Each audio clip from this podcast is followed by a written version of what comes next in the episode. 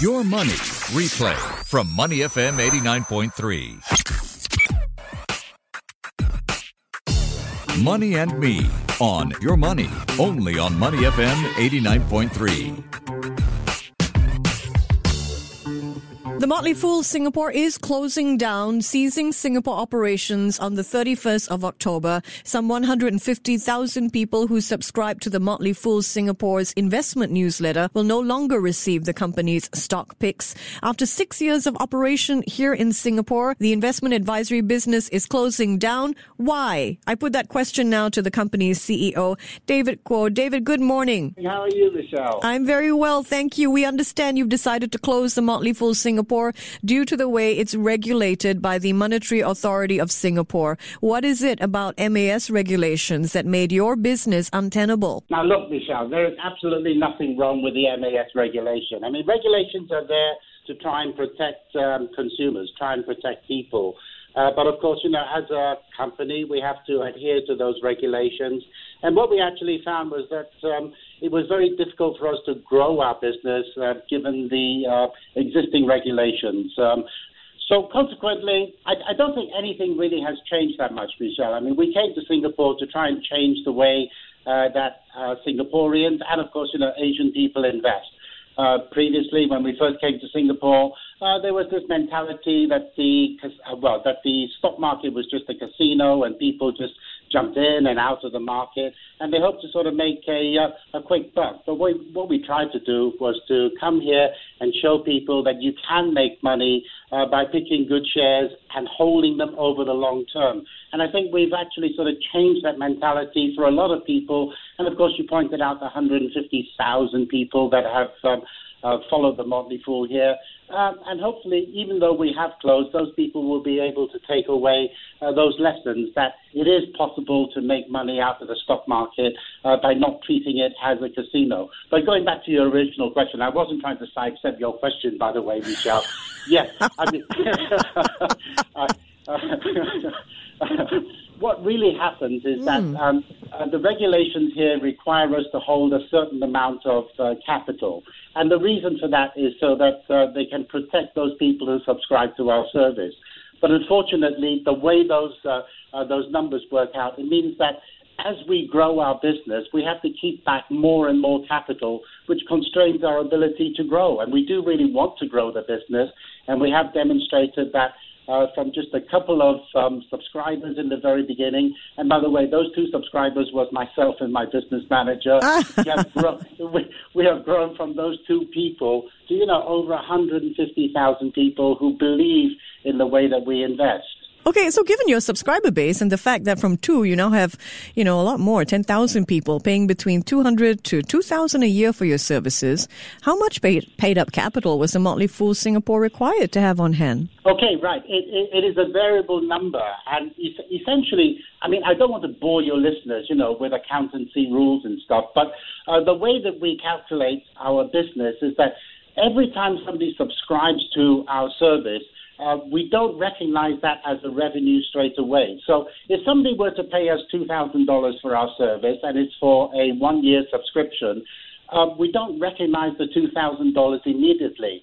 Uh, what we say is that 1800 out of that $2,000 is a liability, and it's a liability because we promise to give back uh, that money to our subscribers at any point in time if they don't like uh, what they're hearing from us.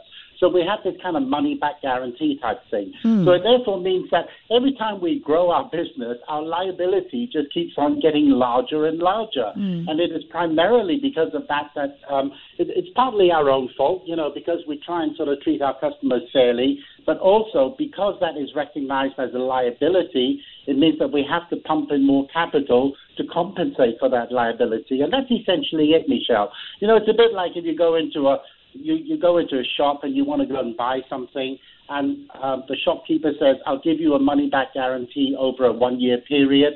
Now, if he says that I sell you a bicycle and I can't actually recognize that revenue from the bicycle to buy another bicycle, then of course, you know, the more bicycles he sells, uh, the more money he has to put to one side. And that really is the difficulty that we have um, in trying to, first of all, navigate uh, the market and also trying to sort of stay within the rules that uh, have been set for us. Mm, was this a sudden decision, David? Because up till a few weeks ago, we have users telling us up to 28 September, the site was still accepting payments for yearly membership. So was this a sudden mm. decision? Well, you know, um, we, we, we, continually talk to um, the regulators and um, we, we were hoping that there would be a change of heart on their part because I mean I mean we came to Singapore uh, to try and sort of demonstrate that we are fine, upstanding people. Mm. And it took us a little while to get our license. I think primarily because of our quirky name. I don't think any regulator wants to.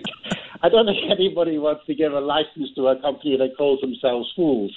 Uh, so therefore, it took us a little while to establish ourselves, and I think we have done done a pretty good job in establishing the fact that it is possible to have a quirky name and call yourself a fool. And part of the reason why we call ourselves foolish is because, and I don't know if you know this story, but in the old Victorian days, the fool or the jester was mm. the only person that could tell the king the truth about what was going on within his kingdom. And we try to do the same thing here in Singapore. We try and, we try and tell people the truth about investing, the truth about um, how you can make money from investing in shares. And we're saying to them that you can take charge of your own finances.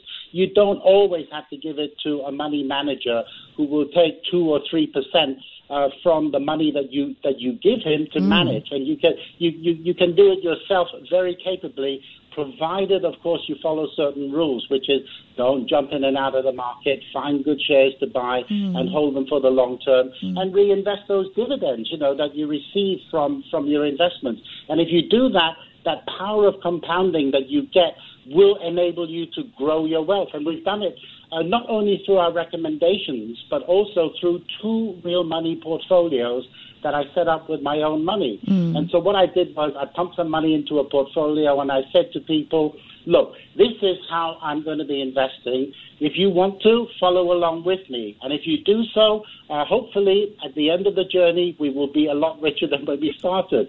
And the service has been going for about 18 months at the moment, and it's been generating a return of 14 to 15 percent a year, Michelle, right? Mm. Which is a lot more than you would get if you um, uh, if, if you stuck your money in a savings account somewhere.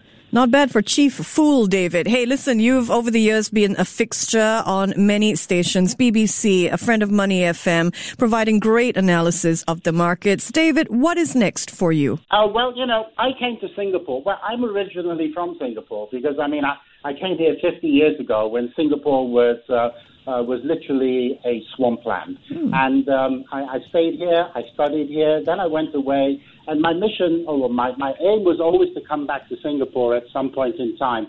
And the Motley Fool gave me that opportunity to come back uh, seven years ago uh, to start up Motley Fool Singapore.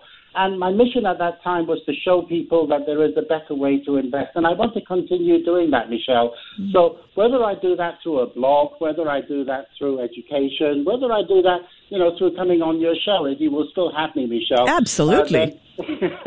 Uh, uh, I will continue to, you know, beat that drum that keeps on saying that there is a way to invest without treating the, the stock market like a casino. And don't be worried, you know, when the stock market falls because it is a great buying opportunity. And people look at me, you know, with a great big question mark on their face and say, my goodness, you know, the stock market's fallen and you're saying it's a great buying opportunity. And I say, yes, it is. And uh, if you follow those basic rules, you won't go too far wrong. Oh, by the way, I'm hmm. in the process of writing a couple of books as well. So um, ah. look for yeah, I know. Look out for my, my, my, my couple of books, and maybe um, it will hopefully, you know, help people in Singapore uh, lead their lives a little bit better. And uh, and it's all about um, salary independence. It's uh, it's all about how you can, uh, on the first day that you start working, build up a fund that will enable you to be salary independent, Michelle. That's fantastic. I look forward to chatting with you about those books, and I wish you all the best for your future, David. Thank you. Thank you, Michelle. There's David Kuo, CEO of The Motley Fool, wrapping up Money and Me this morning. Before acting on the information on Money FM, please consider if it's suitable for your own investment objectives, financial situation, and risk tolerance. To listen to more great interviews, download our podcasts at moneyfm893.sg or download the SPH radio app available on Google Play or the App Store.